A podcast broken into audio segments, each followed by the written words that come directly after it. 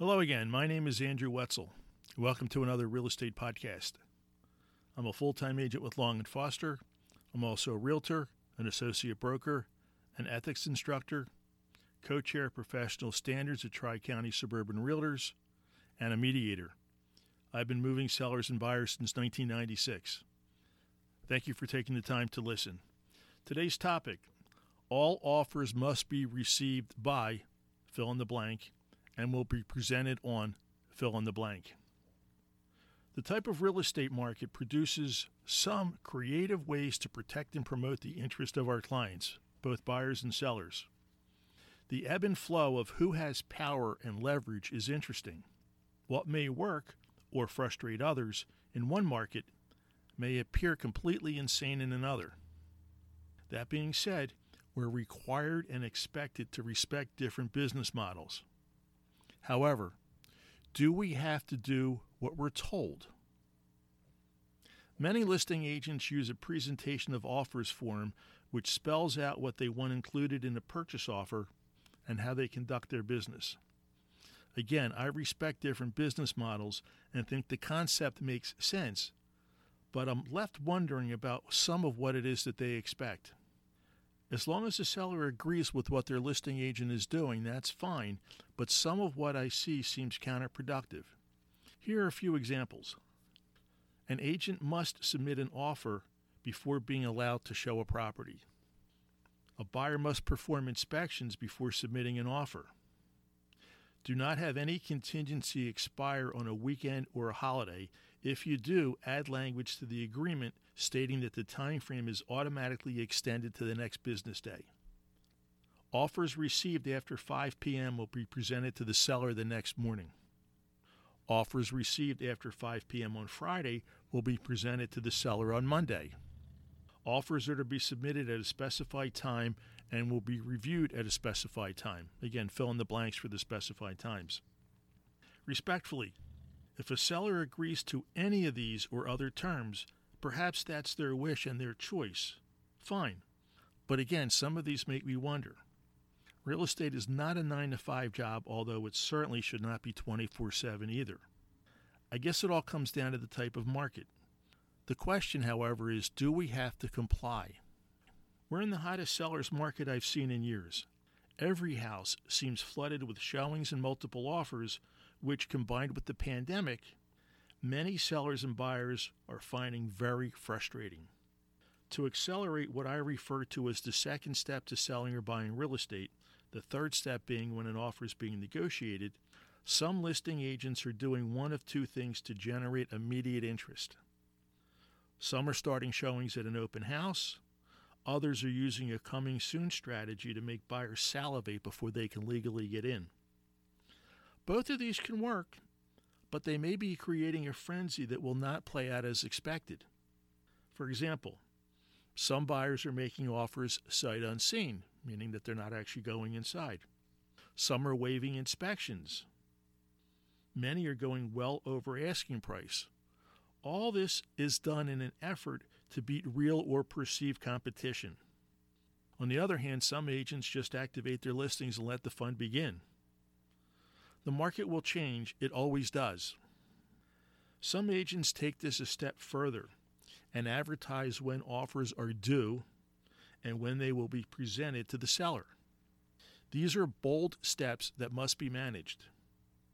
I find it interesting when a property listing expires unsold or a contract gets canceled and the listing agent neglected to remove language stating that offers were due and would be presented weeks or even months ago. Oops.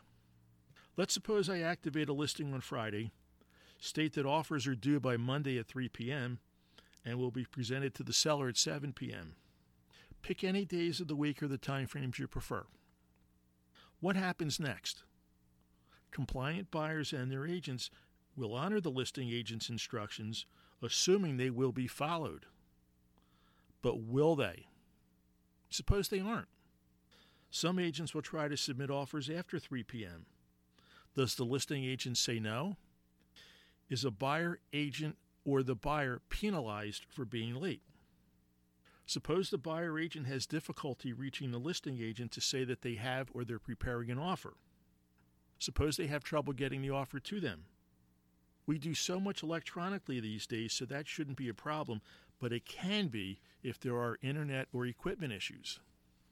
Suppose I have a buyer who doesn't like competition, may have lost out on one or more other houses that they really wanted to own, or they just simply want a quick answer so they can pursue other options before they sell. What should I do? I would submit an offer as soon as I can, and if my buyer is willing, we can make it expire prior to the 7 p.m. deadline. Listing agents are required to submit all offers in a timely manner. While it's possible that the seller said not to present anything before Monday at 3 p.m. and that they won't review anything before 7 p.m., if I were the listing agent, I would let my sellers know that I had something, especially if it's compelling. Suppose the seller decides that they want to accept an offer that came in early. Buyers and their agents who were in the process of meeting the 3 p.m. deadline have every right to be upset. But did the listing agent do anything wrong? Suppose the seller signs an offer before an open house. Regardless, at the very least, if my seller decided to sign an offer earlier than we advertised, I would let agents know what happened to be transparent and fair. I would not want to waste their time and effort. You never know. Something could happen with the accepted offer, and we may need to resume showings. And perhaps a buyer is willing to have a backup offer. Multiple offers are common, which sounds nice. But frankly, explaining them, evaluating their differences, responding to them, and selecting the winner can be more complicated than it seems. Are they taken at face value, which means that no one has provided an opportunity for a second chance? Or are all or some negotiated? What happens if you only entertain a few of them? Even with multiple offers, there's no guarantee that a seller will get what they want, but they might learn the buyer's perception of market value. One of the things I heard years ago is that sellers determine the price, but buyers determine the value. What happens when the sight unseen buyer finally sees inside? Or the buyer who waived inspections questions the condition of the property or what the seller disclosed? What happens when the appraiser files their report? The creativity that secured a signed purchase agreement does not guarantee a deed transfer. Real estate is like playing three dimensional chess compared to a basic retail transaction where I pay you and I get my purchased item right away. Real estate provides delayed gratification. Every day until settlement may offer an unpleasant surprise. It's never over until the seller has the buyer's money and the buyer has the seller's keys. Even in normal markets, which generally means three to six months of inventory, depending on what you believe, things can get contentious. While we generally cooperate with each other, this is a competitive industry. Only one buyer gets to buy the house. Buying and selling real estate are emotional decisions justified with logic. Putting in the time and effort to buy or sell real estate requires commitment and exposing yourself to potential frustration. These are not things that most people do every day, and even if they've done either of them, it may have been a long time ago. What one person thinks is creative can have quite a different reaction from someone else. As realtors, we have to manage expectations. We need to explain the process of buying or selling to our clients. We've done this before. The consumer has 24 7 access to an endless amount of data and information much of which may be wrong or incomplete, and this includes those television shows. However, it takes an experienced, trained, and educated professional to add the two secret ingredients knowledge and insight. When it comes to buying or selling what's likely your largest asset and your biggest investment, there's no time for inexperience, empty promises, or false expectations. Hire wisely. We are not all the same.